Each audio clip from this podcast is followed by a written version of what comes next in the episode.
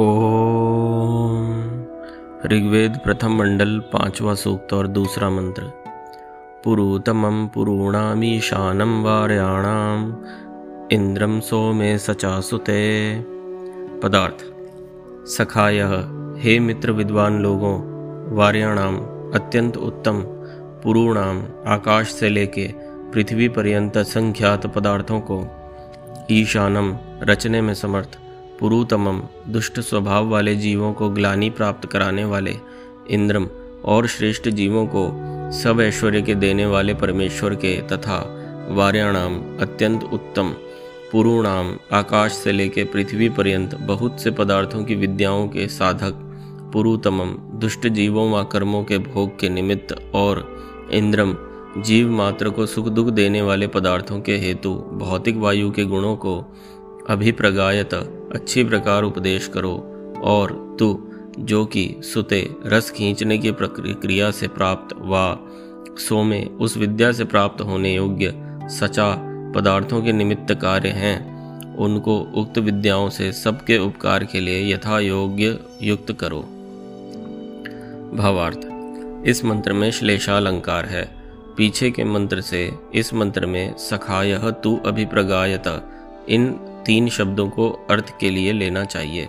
इस मंत्र में यथा योग्य व्यवस्था करके उनके किए हुए कर्मों का फल देने से ईश्वर तथा इन कर्मों के फल भोग कराने के कारण व विद्या और सब क्रियाओं के साधक होने से भौतिक अर्थात संसारी वायु का ग्रहण किया है। इस मंत्र में ईश्वर और वायु इन दो पदार्थों की विस्तृत चर्चा की गई है। जितना भी हम अपने जीवन में कर्म करते हैं, उन कर्मों का एक संस्कार हमारे मन पर या अवचेतन मन में जमा होता रहता है। ये जो संस्कार या अवचेतन मन में हमारे प्राणों की स्थिति है, ये एकदम कभी भी नष्ट नहीं होती। और इस प्रिंट के माध्यम से ही हम अपने कर्मों का फल प्राप्त करते हैं। हमें किस प्रकार की परिस्थिति मिलेगी, हम कहाँ जन्म लेंगे, हम गरीब बनेंगे, अमीर बनेंगे, अमीर घर में जाएँगे या गरीब घर में जाएँगे, हमारी परिस्थितियाँ किस प्रकार की होंगी, ये सभी का चुनाव ईश्वर हमारे लिए करते हैं। और इस प्रकार ईश्वर हमें कर्मों का फल देने वाले होते हैं। और वो कर्मों का देन, फल देने वाले वो देते कैसे हैं? वो हमारे जो अवचेतन मन में प्राणों का जो प्रिंट होता है, जो पैटर्न बना होता है, जो तरंगे होती हैं, उनके अनुसार हमको फल देते हैं। ये जो तरंगे हैं, ये भौतिक वायु के सूक्ष्म स्वरूप की होती है। हम जो भी श्वास लेते हैं, जो भी सांस लेते हैं, वो भीतर शरीर में जाकर बहुत ही सूक्ष्म रूप धारण कर लेता है, जिसको प्राण बोला जाता है। मुख्य रूप से हवा आपको ऐसे महसूस होती है जब वो चल रही होती है या आपको वो टच होती है आपकी त्वचा पर। तो आप कहते हैं, मुझे वायु का स्पर्श हो रहा है। लेकिन प्राण का स्पर्श नहीं होता है। प्राण बहुत ही वायु का सूक्ष्मतम स्वरूप होता है, जिसको जिसको अनुभव करने के लिए आपको एक विशिष्ट प्रकार की सेंसिटिविटी चाहिए होती है, संवेदनशीलता चाहिए होती है। उस प्राण को उस प्राण के माध्यम से वो एक तरह का समझ लीजिए कि आपके प्राण का एक पैटर्न होता है हर एक शरीर के अंदर, हर एक मनुष्य के अंदर, और हर एक का जो प्राण का पैटर्न होता है वो हर एक से अलग अलग होता है, और वो इसलिए होता है क्योंकि हर एक के विचार अलग अलग होते हैं। तो हमारे जितने विचार होते हैं, वो भी प्राणों का एक प्रिंट होता है। हमारा जो भी ज्ञान होता है, वो प्राणों का एक प्रिंट पैदा करता है।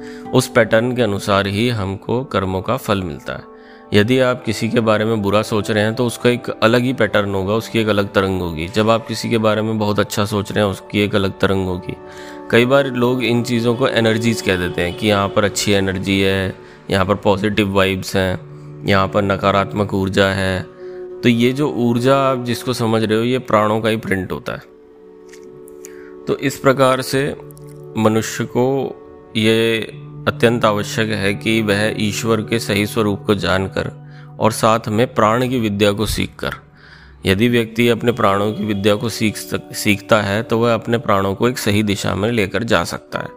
और इस प्रकार से लेकर जाने से वह अपने जीवन की, का जो चार्ज है, वह अपने हाथ में ले सकता है। तो इस प्रकार हम ईश्वर को भी जाने और जो ये प्राण हैं, इनको भी जाने। और इनको जानकर दूसरों के लिए उपदेश करें, इसके विज्ञान को समझकर अपने जीवन को सुखी बनाएँ और इसका पूरा कंट्रोल अपने हाथों में लें।